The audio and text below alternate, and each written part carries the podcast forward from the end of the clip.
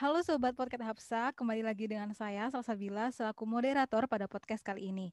Pada kesempatan ini kita bakal bahas isu topik yang nggak kalah menarik, yaitu terkait penerapan Health Information System pada Distrik Health di Indonesia yang akan dipaparkan oleh keempat teman saya, yaitu Dian, Francisca, Ismi, dan juga Erika. Seperti yang sudah kita ketahui bersama, dalam mencapai tujuan pembangunan kesehatan Indonesia, pemerintah melalui Kementerian Kesehatan telah mengembangkan sistem informasi kesehatan yang berjenjang. Sistem informasi kesehatan ini dibentuk demi tersedianya informasi yang bermanfaat untuk mendukung pengambilan keputusan dalam melaksanakan program kesehatan. Puskesmas sebagai ujung tombak pembangunan kesehatan di daerah membutuhkan sistem informasi yang baik agar aktivitas manajemennya bisa berjalan efektif. Maka dari itu terbentuklah sebuah sistem informasi kesehatan di Puskesmas yang dikenal dengan Simpus.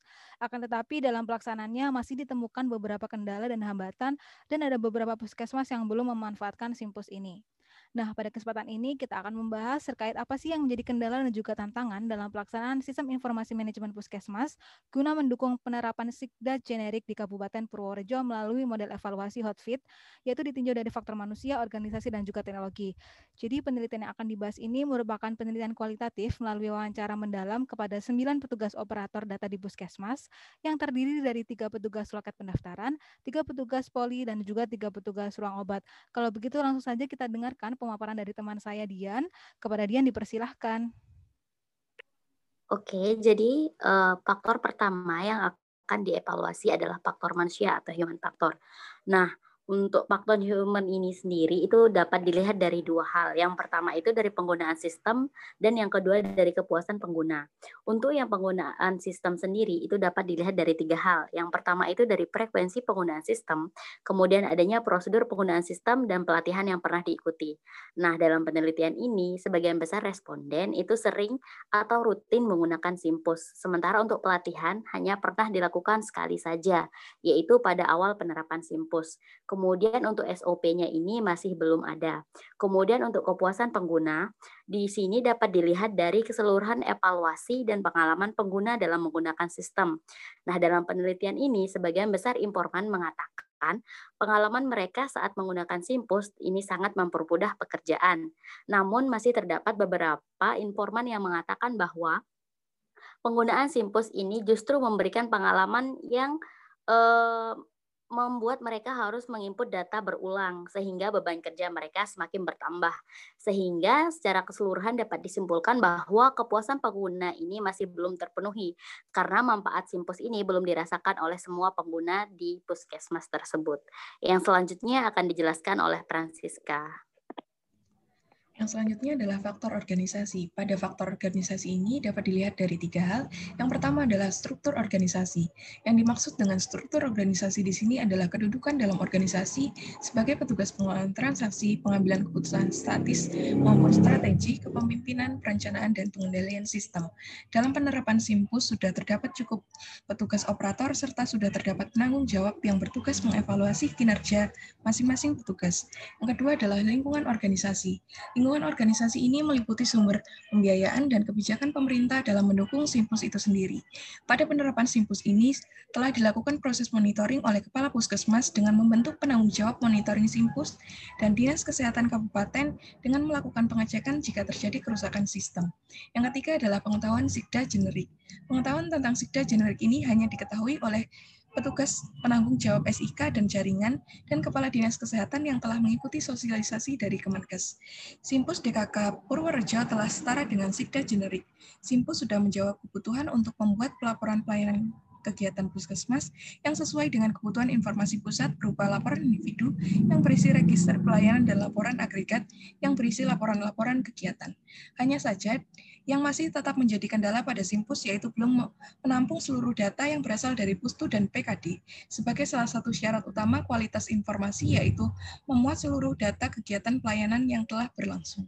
Selanjutnya dilanjutkan oleh Ismu. Nah, oke, okay. yang selanjutnya yaitu dari faktor teknologi. Di faktor teknologi ini kita bakal bahas tiga hal utama. Yang pertama ada kualitas sistem, kualitas informasi, dan kualitas layanan. Kualitas sistem ini maksudnya yaitu kemampuan Simpus yang ditunjukkan dengan kemudahan penggunaan, waktu respon, kegunaan, dan keandalan Simpus. Nah, pada artikel ini uh, dijelaskan bahwa semua informan utama mengatakan bahwa Simpus ini sudah sangat mudah digunakan dan waktu responnya juga sangat cepat. Yang kedua yaitu kualitas informasi. Maksudnya yaitu mutu informasi yang dihasilkan oleh Simpus yang dapat dilihat dari kelengkapan, akurasi, keterbacaan, ketepatan waktu, dan ketersediaan informasi. Sebagian besar informan uh, menyatakan bahwa Simpus ini sudah sangat akurat, lengkap, dan tepat waktu dalam menghasilkan suatu informasi.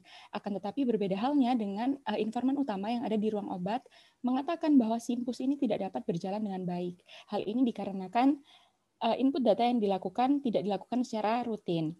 Karena pada dasarnya kualitas suatu informasi tergantung pada tiga hal utama, yaitu informasi harus akurat, tepat waktu, dan relevan.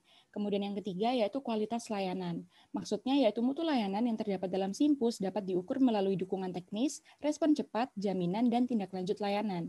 Sebagian besar informan mengata uh, mengatakan bahwa aplikasi Simpus ini sudah sangat jarang mengalami masalah.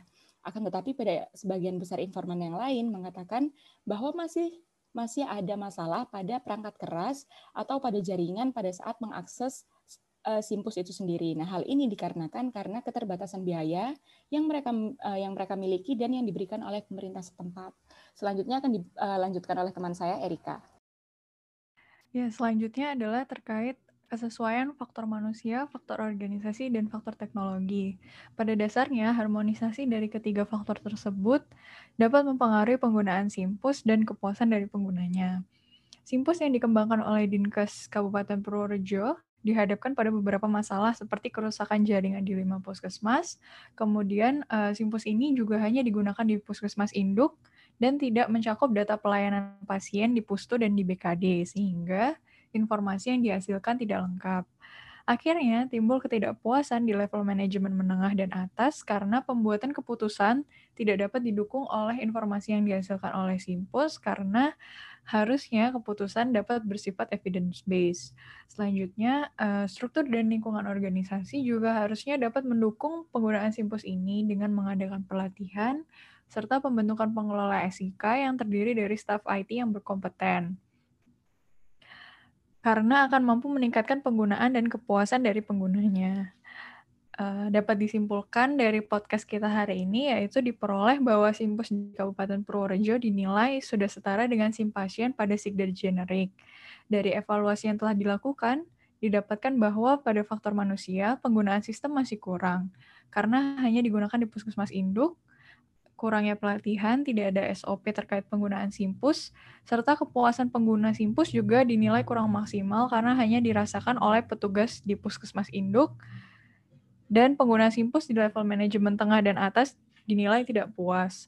Selanjutnya pada faktor organisasi, struktur jumlah personil sebenarnya sudah memadai, tetapi tetap diperlukan adanya tim SIK yang kompeten untuk mendukung penggunaan Simpus serta pelaksanaan monitoring masih kurang dari Dinkes Kabupaten Purworejo karena masih hanya dilakukan oleh Kepala Puskesmas. Selanjutnya di faktor teknologi, kualitas sistem Simpus dinilai baik karena mudah digunakan dan cepat. Kualitas informasi yang dihasilkan juga dinilai akurat, tetapi eh, pada kenyataannya menjadi tidak akurat dan tidak lengkap karena tidak memuat keseluruhan pelayanan puskesmas. Kualitas layanan untuk perangkat lunak dinilai cukup baik, tetapi perangkat keras dan jaringan masih kurang baik karena berkaitan dengan prosedur pembiayaan. Keterkaitan antara manusia, organisasi, dan teknologi didapatkan bahwa Simpus sudah setara dengan Sikta generik. Tetapi dalam penerapannya masih terdapat banyak kendala sehingga dinilai bahwa manfaat Simpus ini masih belum dapat diperoleh. Um, gitu aja, saya kembalikan ke moderator. Terima kasih atas pemaparannya. Jadi bisa menambah pengetahuan baru nih buat sobat podcast Hapsa di rumah. Semoga podcast atau pemaparan tadi bisa memberikan manfaat buat kita semua. Saya akhiri untuk podcast kali ini dan sampai jumpa kembali di podcast berikutnya.